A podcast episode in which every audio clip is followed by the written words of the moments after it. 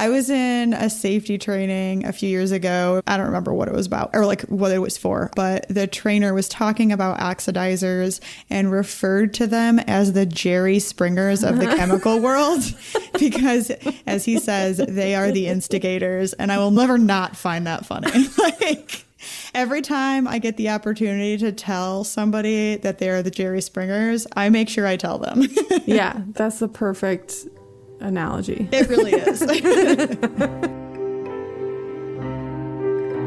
I'm Paige. And I'm Megan. And this is Spooky Science Sisters.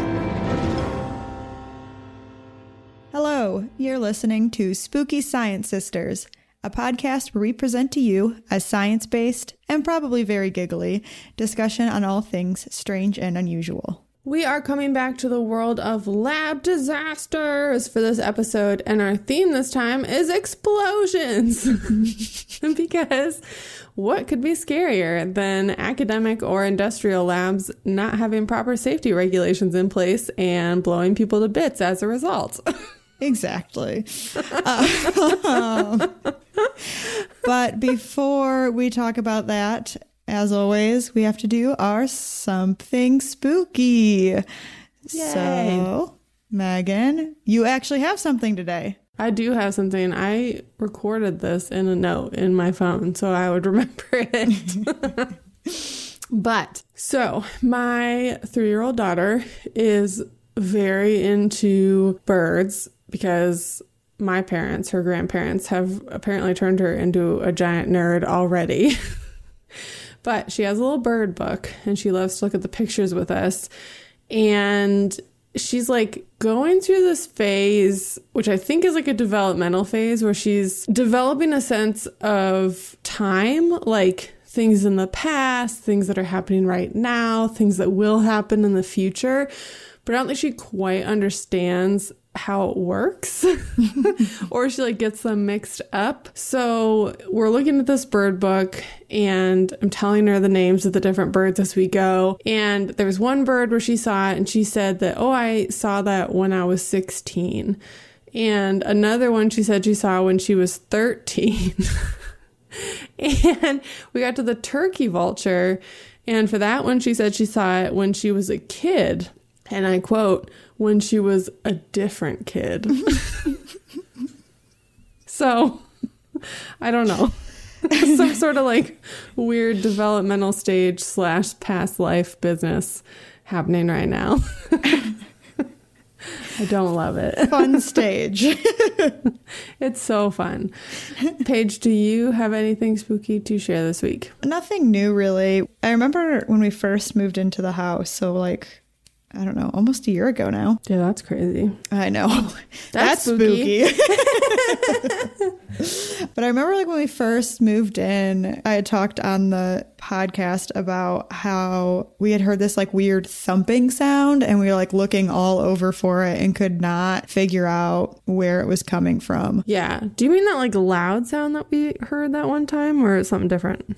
What loud sound? Like the growling from my. No, do you remember when it was like the middle of the night and like there was a really loud thud and it woke all of us up. And the next morning, you were like, "Thanks for waking us up, assholes." Oh. Thanks for waking us up, assholes. No, we did find out what that was, though. Oh, what was it? Elliot had like a backpack or something hung in the closet of the guest bedroom, so the room you guys were sleeping in, oh. and it just like slipped off in the middle of the night. Oh, god damn it, Elliot! Yeah, I know. Uh, anyway. Woke the whole flipping house up. But no, this is like a thudding, but it's as if like somebody was standing in our kitchen and just sort of like stomped their foot. Good.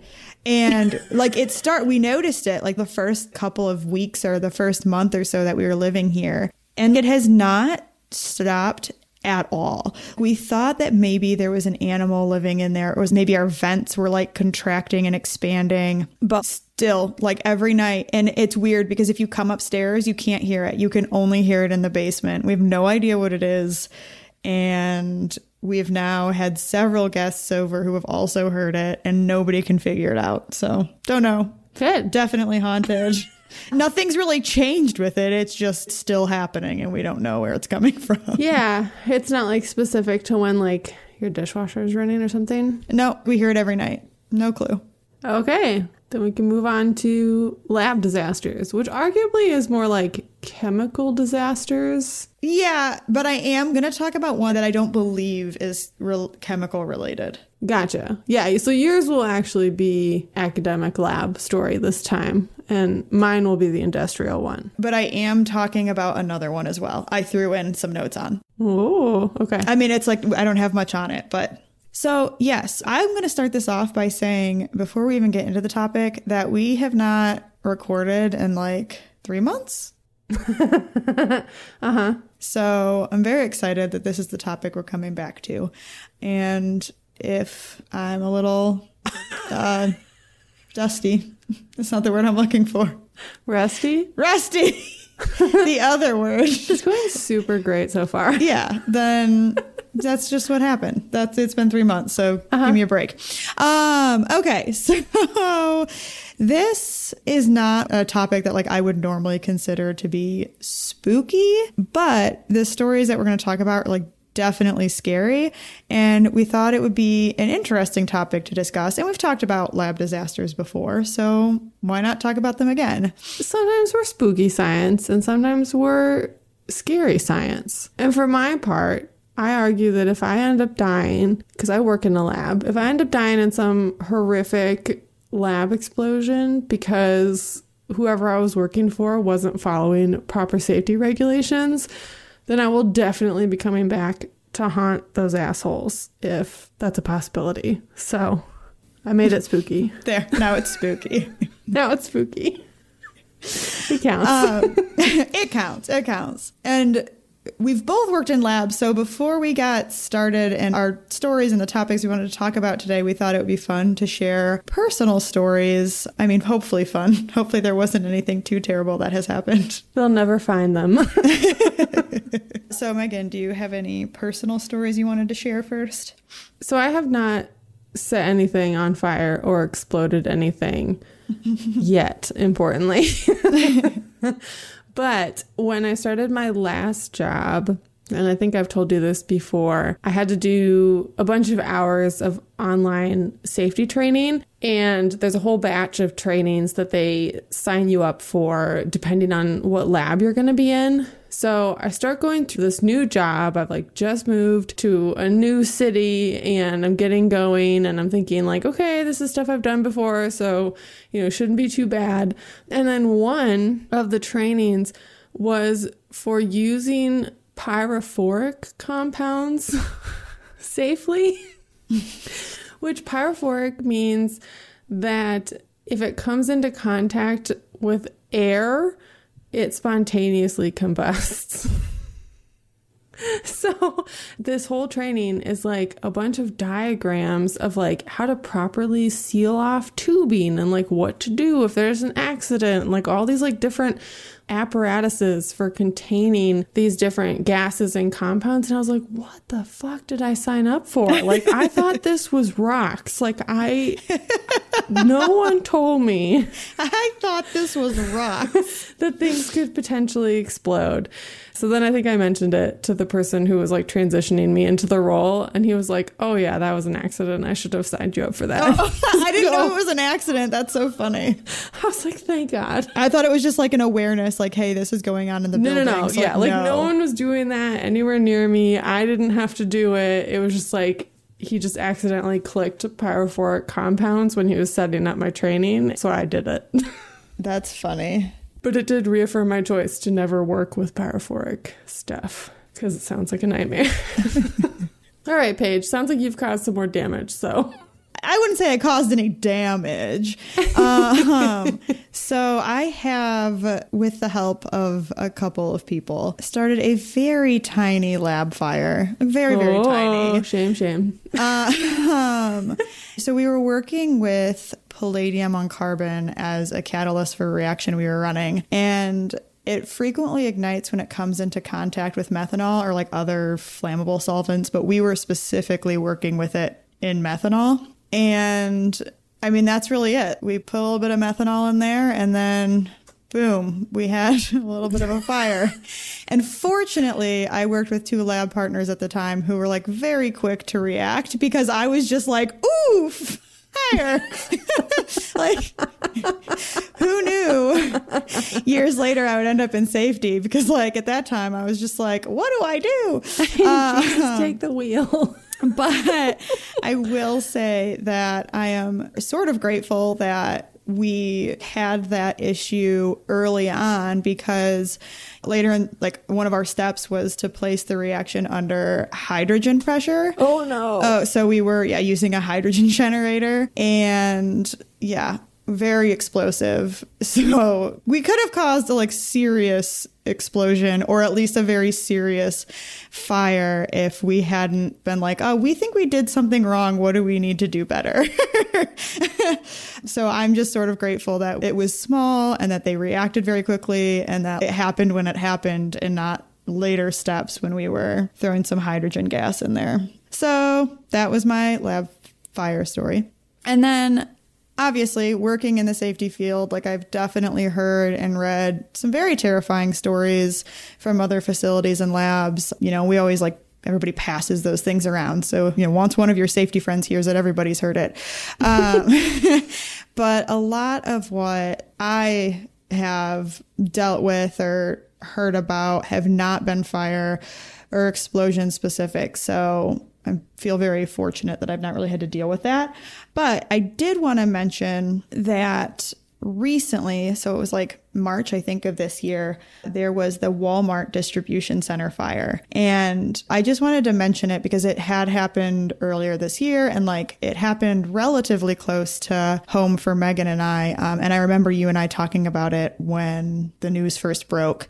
But for those of you who've not heard about it, it was a 1.2 million square foot distribution facility in Indianapolis. It's since closed due to the fire. They weren't able to salvage any of the building, but it has been like five months now since that fire broke out. And I looked earlier today and they've still not found any answers as to what started it. And like all of these people have been displaced and had to find different work because of it. So it'll be interesting just to see what happened there. But I just wanted to mention it because it was really recently. It was just a couple months ago. Everybody got out, right? You know, I think it was like a 1500 people or something worked there and every single person got out. Yeah, I think I was mixing it up with the Amazon warehouse where the tornado hit it. Oh, yeah, that was very sad. Which also happened recently. So, anyway, this episode might be a bummer. will be. Definitely will be. I may or may not have teared up reading about one of the things we're going to talk about today. So which, for the record, I have cried in several meetings about people being injured at work. So yeah, I argue that, that I think that's a good thing. Maybe. I mean, it probably is. You're empathetic. you care. okay. I thought we would start out by talking about what makes an explosion because there are a couple for lack of a better term, common ways to mm-hmm. make that happen in these types of environments. So, generally speaking, explosions in industrial or academic lab settings tend to be the result of improper storage of either flammable solvents like alcohol, so, like Paige mentioned, the, the methanol they were working with, or strong oxidizers like hydrogen peroxide. So, more or less, like it's human error, right? It's people not following safety regulations that they should be following, or the proper regulations aren't in place in the first place. So, in the case of alcohols like ethanol, they have high vapor pressures, which means that it's easier for them to transfer to the vapor or gaseous phase. So, in simple terms, the vapor is just the strong smell that you sense when you, for example, open a bottle of rubbing alcohol. And it's the vapor that is what actually ignites when these chemicals catch fire. And the hotter they get, the more vapor they produce, and the more potential for fire. And the higher their vapor pressure, the more potential for fire. Another important characteristic to consider is the solvent's flash point. So, the flash point is defined as the minimum temperature at which a liquid gives off vapor within a vessel in a high enough amount to form an ignitable mixture near the surface of the liquid. So, basically, how cold can it be to still form enough vapor to ignite? And so here's the thing about alcohols. So common alcohols like rubbing alcohol, or you might know it as isopropyl alcohol, ethanol, which is just grain alcohol, or what we would just commonly call alcohol that ends up in your mixed beverages, and acetone have flash points of 11.7 degrees Celsius, 12.7 degrees Celsius, and minus 18 degrees Celsius, respectively. So, well below room temperature, if not well below freezing, they can still produce enough vapor to create like an ignitable amount and catch fire. So, not great. The lower the flash point, the more flammable the liquid. So, the acetone would be the most flammable of those three. And essentially, all it would take with many of these is a spark to ignite them. So, accidents have happened where large amounts have been stored improperly. And again, once it ignites, more vapor is created as it heats up, and you just get this runaway reaction where you just have more that you can ignite, and you know, it keeps going. So, the other common type of chemicals that can be responsible for explosions are oxidizers. And I'm gonna be honest, like oxidizers, reducers, all that stuff, it's like a concept in chemistry that for so long has been so difficult for me to grasp. Like I always have to look it up, despite it being like a fairly simple concept. So, you know, it's funny because I understand especially after like working in safety like i Yeah. better understand the hazard and like understand oxidizers but like i yeah frequently had to look up what did it actually mean or like when you're talking about like how the electrons are moving how that's happened it's like i it mm-hmm. i struggled with it a lot mm-hmm. too Yeah, and it, it's in that way, it sort of means two different things. So if this gets a little bit confusing, like rest assured that we are also confused. no, I think I've got it this time. I think I've got it. But okay, an oxidizer honestly sort of is what the name. suggests, but it's a chemical that isn't necessarily flammable itself, but according to the dangerous goods definition, which I'm sure Paige already knows, can cause or contribute to the combustion of other material. And I can't remember if I've ever mentioned this on the podcast before or if it's just something I've been very excited to share with everybody. But I was in a safety training a few years ago. I don't remember what it was about or like what it was for, but the trainer was talking about oxidizers and referred to them as the Jerry Springers of the chemical world because, as he says, they are the instigators. And I will never not find that funny. like, Every time I get the opportunity to tell somebody that they're the Jerry Springers, I make sure I tell them. Yeah, that's the perfect analogy. it really is. The oxidizers are there to just make the situation worse Right. and more volatile than it would have been otherwise.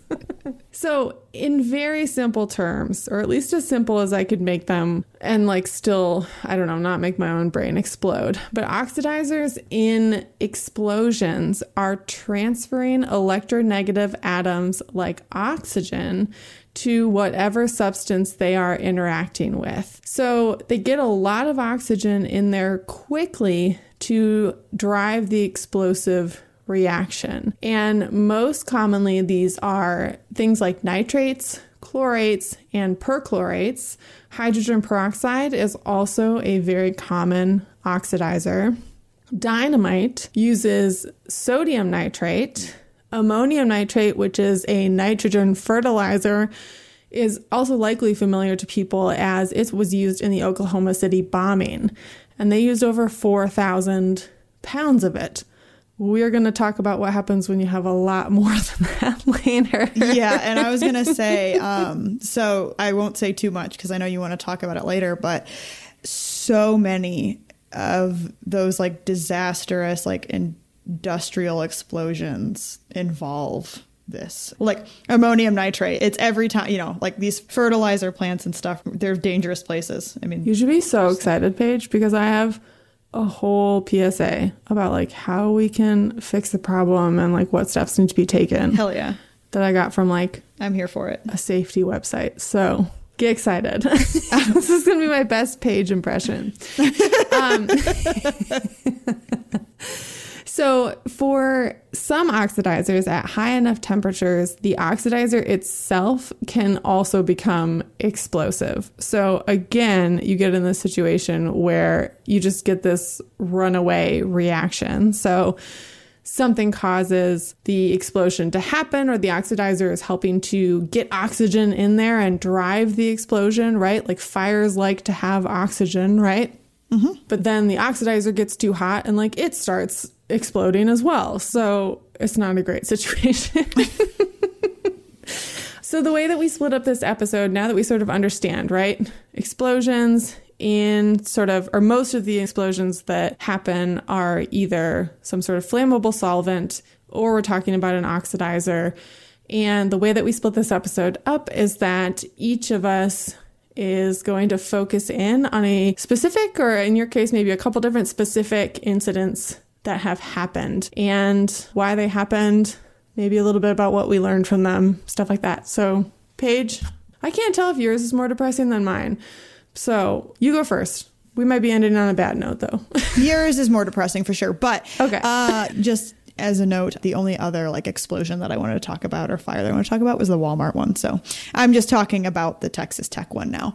When we first decided to do this episode, there were like a bunch of stories that came to mind about you know what I could talk about, but I ended up landing on an incident that occurred on January 10th, 2010 at Texas Tech. And while it's not as large scale as some of these like big chemical plant incidents that you read about, I do think it's a good one to talk about because there was a pretty extensive investigation done on it with a lot of really good documentation. So we have stuff to talk about with it. this appeals to the environmental health and safety nerd in Paige. You right. But also, you know, it has to be bad. Like, if this is what the EHS professional picks to talk about, it's got to be good. Well, and it happened like relatively recently, so I think that it's likely that some people remember it. yes. So I was actually in grad school when this happened. oh, you remember it? Yeah, the, yeah. I was in my first year at grad school, and I we used to have weekly lab meetings with our lab manager, and I remember him like specifically sending out emails about this and us having a discussion about it because it was like such an important example for proper lab safety and chemical storage and stuff. So I'm excited to get the deets. Awesome. well, here we go. So, like I said, this occurred in a Texas Tech lab. It was a fifth year grad student who was mentoring a first year student on a project that was part of the ALERT or the Awareness and Localization of Explosive Related Threats program. which is sort of an ironic Right. exactly. situation. Um, and this program is specifically focused on energetic materials and the security risks that are associated with them. And so, energetics are materials that have high amounts of stored chemical energy, which, when released, can produce heat, sound, gases. They're very sensitive, very reactive materials. Think things like explosives, propellants, things of that nature. To me, this research sounds amazeballs, but also, like you said earlier, these things are scary, but it sounds pretty awesome. Like it'd be a cool project to work on. This on. probably falls firmly under the like no fucking way is Megan doing this category. Um, I do enough weird shit at work already. Like I'm not doing this. So, this particular project required them to synthesize or make and characterize new energetics. And so, on January 10th, these two grad students were supposed to be synthesizing nickel hydrazine perchlorate, which was a material of particular interest to the ALERT program because of how lethal it can be, but also how easily accessible the materials are to make it. gotcha. And like lethal in terms of like it's very explosive or causes a lot of damage. Like what does that mean? I believe because of how explosive it is. okay. And as I mentioned earlier, this is an energetic material, um, very sensitive to friction. which like that's when things I think start to feel a little uncomfortable for me. But meaning with even like the slightest disturbance, the material can and in a lot of cases will detonate. I just gotta emphasize how scary that is. That means like you drop something Yeah. and it explodes, right? Like, Well, yeah, be the worst. Yes, or like maybe not even that much. Like maybe you don't even have to drop it. And so with this project, there were like a bunch of procedures in place to keep the graduate students safe while working with such sensitive materials. However, the fifth year student did state that they had only completed some literature reviews to learn about energetic materials, but that there was no other like formal training, safety or otherwise, before officially starting the work. So are you serious? problem numero uno. I'm like a big freak about training. So like red flag.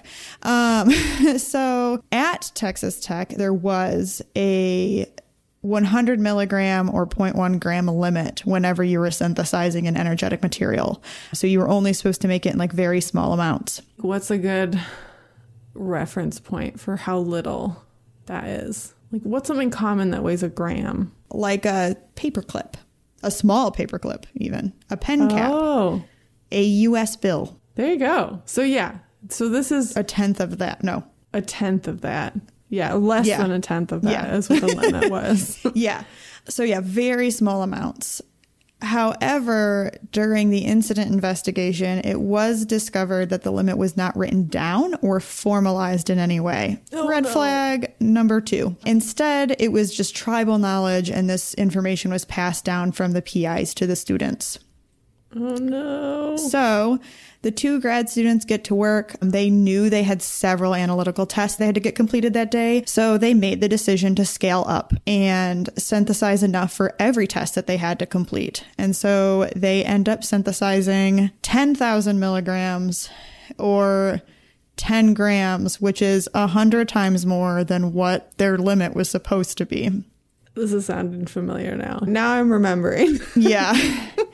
so the students end up transferring some of this sample and some hexane, it's a solvent, to a mortar and pestle because they've noticed some clumping. Um, they've apparently done this in the past with smaller samples and haven't really had any problems. My assumption is, is that because they probably had enough hexane in there that it kept it wet enough. or kept the friction down enough. Yeah. And so oh, because of the larger amounts of samples or sample, the hexane didn't get those clumps wet enough. And so when they were using their mortar and pestle, the dry clumps were mixed. The friction then caused the sample to detonate and it actually exploded in the grad student's hand. He ended up losing three fingers, suffered from burns to his hands, and he suffered it from an eye injury. The explosion was also powerful enough to damage the workbench as well as some of the equipment in the area. And I put a picture in our notes. Yeah, we'll share that on social media as well. So, yeah, very scary. I mean, fortunately, I mean, uh, it's unfortunate that he was injured in the way that he was, but mm-hmm. I think I mean, I got lucky. fortunate that he, yeah, those are the only injuries that he walked away with. well, and like so lucky, especially because they were doing like a benchtop thing and not in a fume hood, so he didn't have the that to protect him. And I mean, you could see in the picture that there's broken glass and the benchtop, which is like you probably remember from high school chemistry, like they all had those black. Well, I'll look the uh, bench same. tops, like lab bench tops, which like I don't even know what they're made of, but it is like some indestructible material and it is shattered, which is crazy. Like I don't even think you could do that So, unless you exploded yeah, something. So there, you go. So, very scary. Yeah, that sounded familiar as like you started telling it. I remember because it was a big thing about yeah, like don't try to like scale things up or like do things in huge quantities to make it easier for yourself because you're yeah you're risking a bigger hazard. Well, and ultimately, reading through this, I mean, it's a perfect example for why safety Yeah. procedures exist. You know, people roll their eyes all the time. Trust me, I know about it. They, and I get it. Like a lot of it's not fun, but ultimately, it's in place for a reason. You know. Yeah, yeah. And that's the thing is having been through grad school and done a lot of lab work and doing lab work on a daily basis, like it's just some things are tedious and you just want to figure out ways to make them more efficient and faster. And so people cut corners or do things like this, which is not good. You know, for some reason, I thought the Texas Tech one, I don't know if it happened while I was in grad school or if it was just like sort of one of those stories that like got passed down about lab safety, you know, in that community. But I swear there was also some big explosion in a university lab or fire at least that happened because people were storing like enormous 50 gallon drums of like methanol or something in the lab. There's this University of Hawaii one, but this was 2016. So that would have been like the end of grad school for you, right? I would have just left grad school, but like I remember hearing something about some sort of incident at a university where they were like storing a shit ton of flammable solvents because they were just like, let's order 50 gallon drums of it rather than rather than uh, just little bottles at a time. Well, either way, the Texas Tech one, it's a good one and it's a really good lesson. I mean, they all are because, you know, you learn something. I learned from doing this that, like, hey, there are whole journals and stuff that people publish like stuff about evaluating what happened in different accidents and stuff, Yeah. like industrial and stuff. So What a cool job, right? I know. Look at you. I always said that, like, I think safety research is pretty decent. Yeah.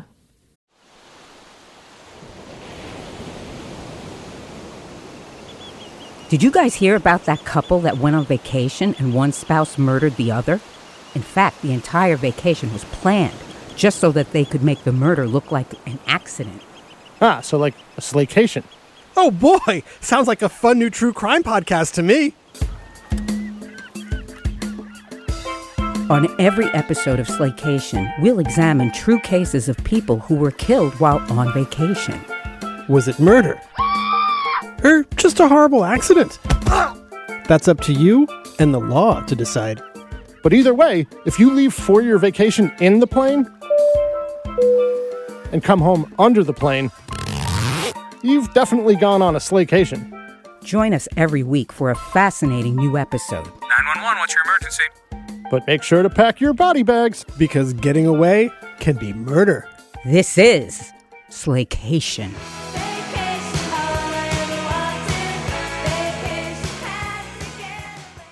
Anyway, on to your topic. So I'm going to talk about the really big boom. the, the really big boom. yeah.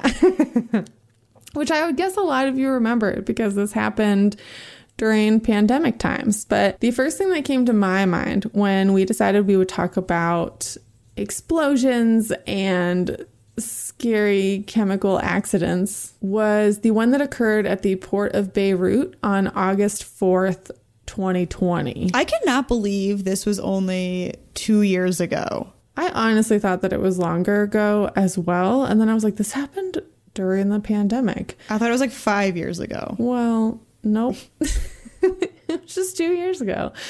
All right. This explosion was the result of improper storage of our good friend ammonium nitrate, which, if you will remember from a few minutes ago, is an oxidizer and is great at accelerating the combustion of fuel and is one of those that can become explosive itself when exposed to high temperatures.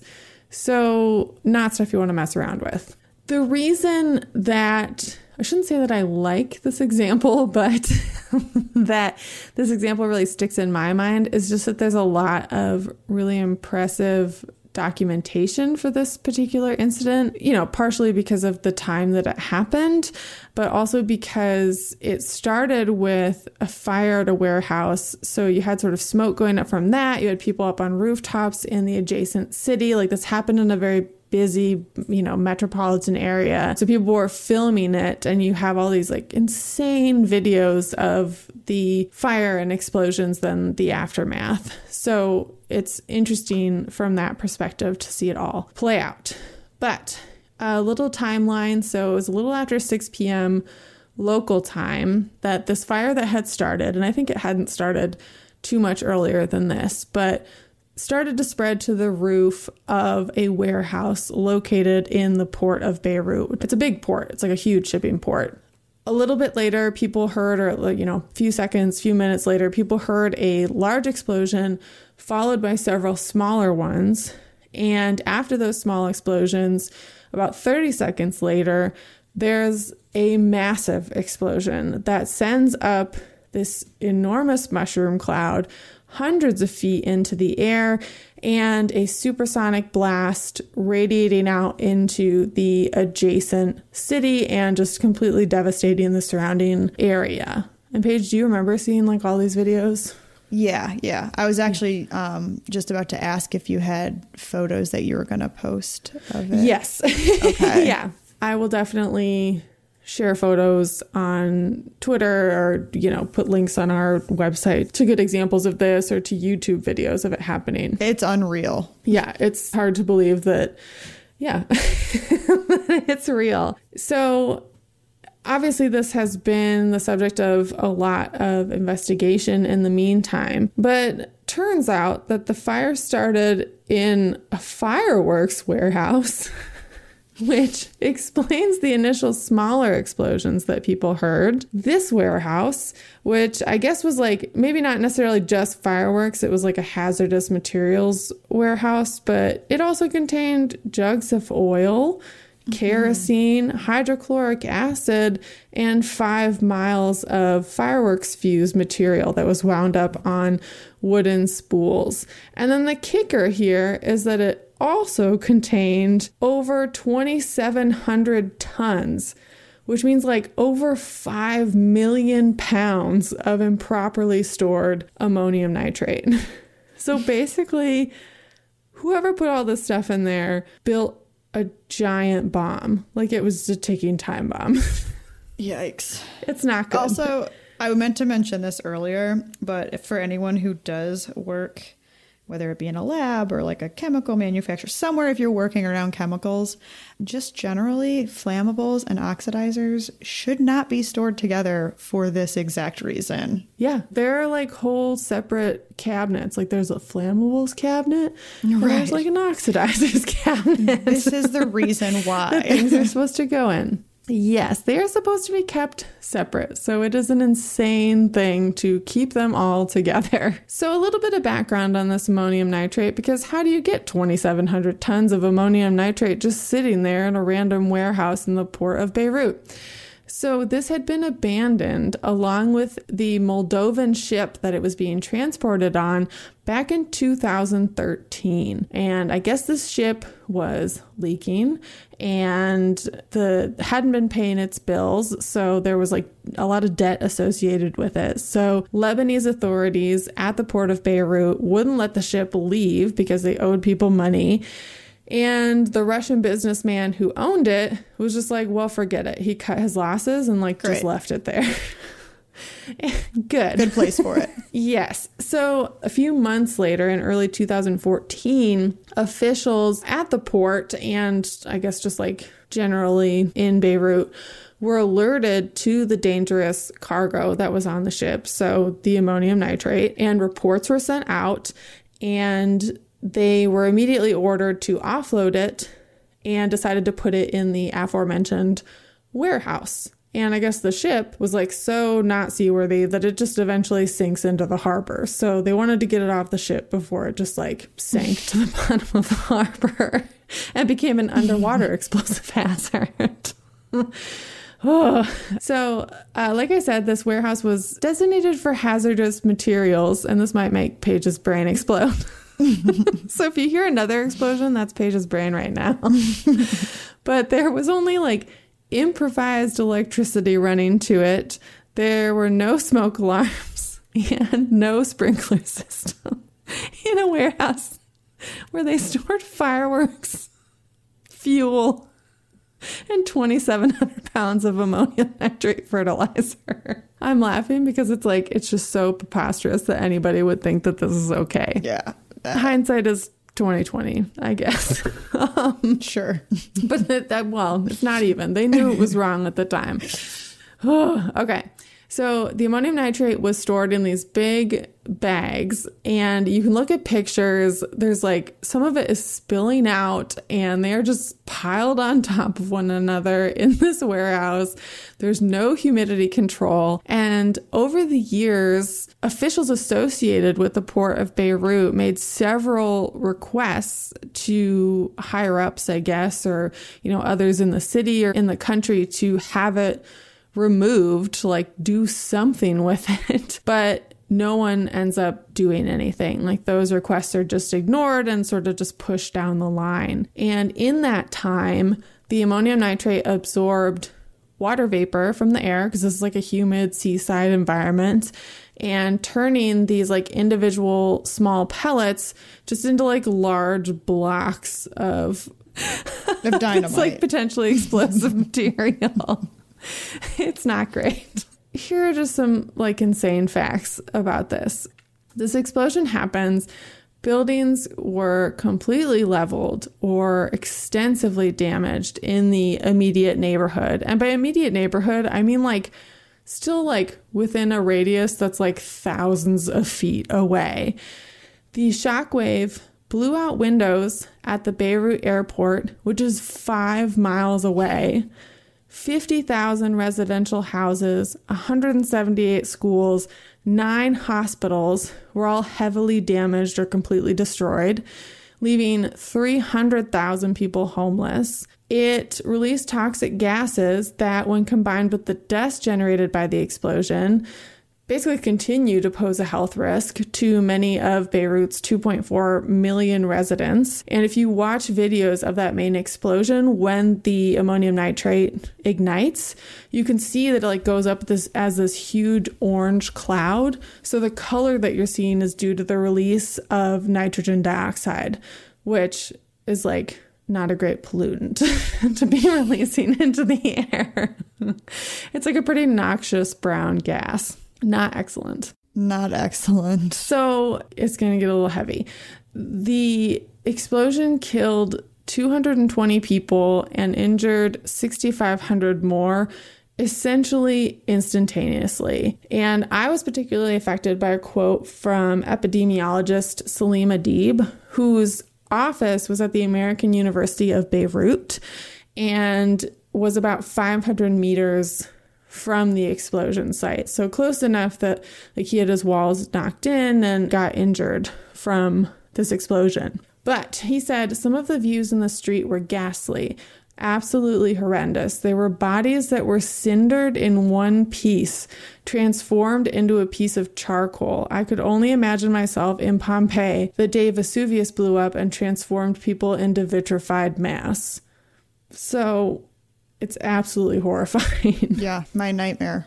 yeah. So the resulting explosion crater, so what is left after this happens, is 460 feet wide, which is insane.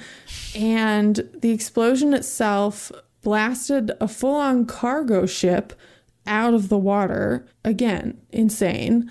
It was heard in Cyprus, which is about 150 miles away across the Mediterranean. It was equivalent to a 3.3 magnitude earthquake. Uh, it was also equivalent to a thousand to fifteen hundred tons of TNT, which is about one tenth the intensity of the Hiroshima nuclear bomb. But importantly, it has been categorized as the third most devastating urban explosion of all time after the Hiroshima and Nagasaki nuclear bombings. So it's like just below nuclear detonation in terms of how bad the damage was. Just from some improperly stored chemicals. Right. A lot of improperly A lot of improperly stored chemicals. So this is where we get to Megan doing her best Paige impression, and we get safety Megan instead of safety Paige. We're talking about a little bit about what we learned from this event happening. And some of it they're still investigating. Like, I don't think they know for sure yet why the fire started. I saw one source that indicated that it was like the day that the explosion happened was the day that, you know, somebody in the local government finally sent people over to like do a better job of sealing up the warehouse by like welding a hole that was in it. So it's like potentially they caught it on fire Oof. doing some welding and then this happened, but I only read that in one place. I mean, it was in the New York Times, but like it was only in one place and I didn't read that in like sort of the official safety journal report. So I'm not like I don't know, 100% tied to that hypothesis. But what did we learn? So in Beirut, people are in big trouble for this. This was clearly a case of criminal negligence with respect to officials knowing about the hazard for years and years, but doing nothing to address it or like mitigate any possible accident that could have happened. Did you say it was like 2013 it was moved into that warehouse or 2014? Early 2014. So it sat there for six years. So six years. Yeah. and it's like they just got lucky that it took that long for this to happen. So this isn't the only incident like this though. So as like Paige alluded to, this is dangerous stuff. So there have been 11 major incidents involving ammonium nitrate across the world since the 1910s. And by major, I mean defined as involving over a thousand tons of the material and or causing more than 30 deaths. But there have been like a whole lot of other smaller incidents mm-hmm. that have happened, which I'm sure is what you were also alluding to.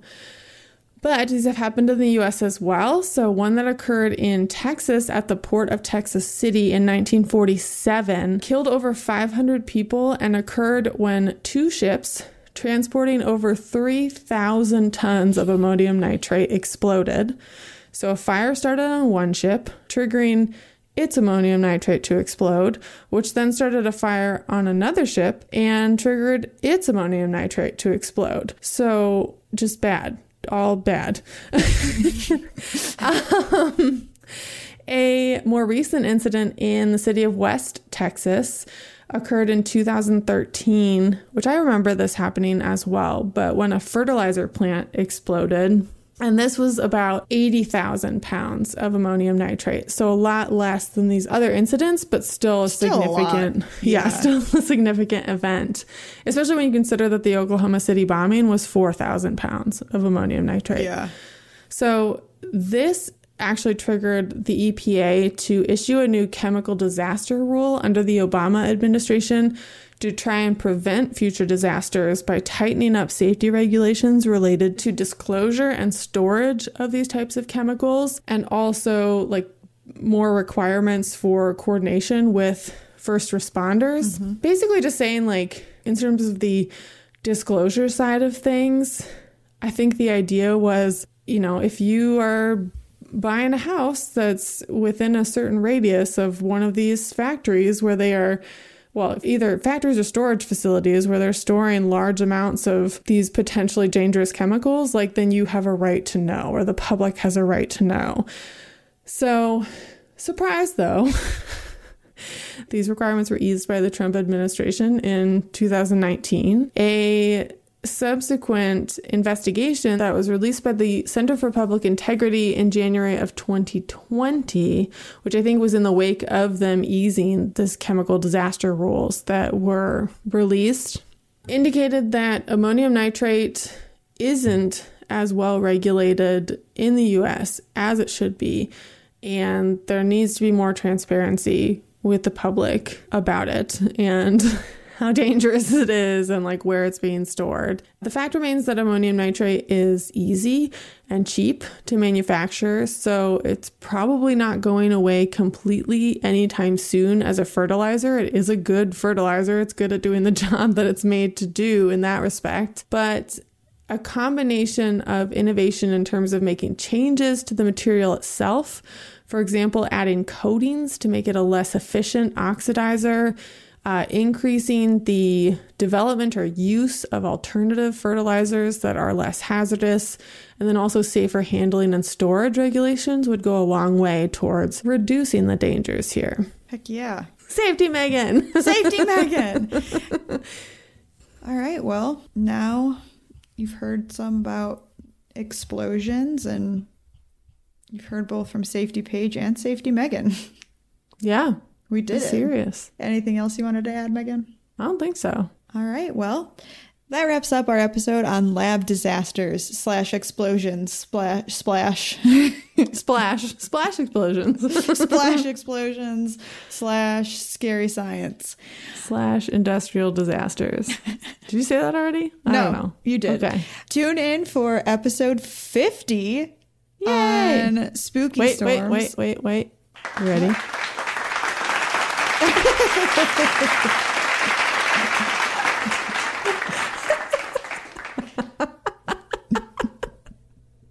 okay. On spooky storms. Is that supposed to come after fifty? Yeah. Oh, let me sh- hold on. But you did it after I said spooky storms. Well, that's fine. Okay.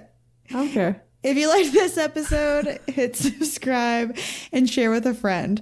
You can find us on TikTok at Spooky Science, Twitter and Instagram at Spooky SciPod, Facebook at Spooky Science Sisters, and at our website, SpookyScienceSisters.com.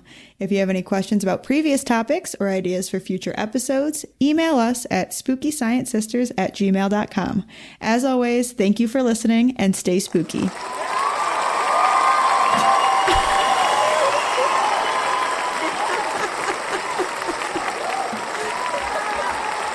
Spooky Science Sisters is a proud member of the Evergreen Podcasts Network. For more information or to check out other shows, please visit evergreenpodcasts.com. My name is Cindy Burnett, and each week I interview at least two traditionally published authors on my podcast, Thoughts from a Page. We talk spoiler free about their books, so you can listen whether you have read the book or not. And then we delve into things that you most likely won't hear about anywhere else the importance of the cover design, why they included various aspects of the story, personal details about both the books and the authors' lives, and so much more. You can find the podcast on every major platform and learn more about it on my website, thoughtsfromapage.com. Thanks so much for checking it out.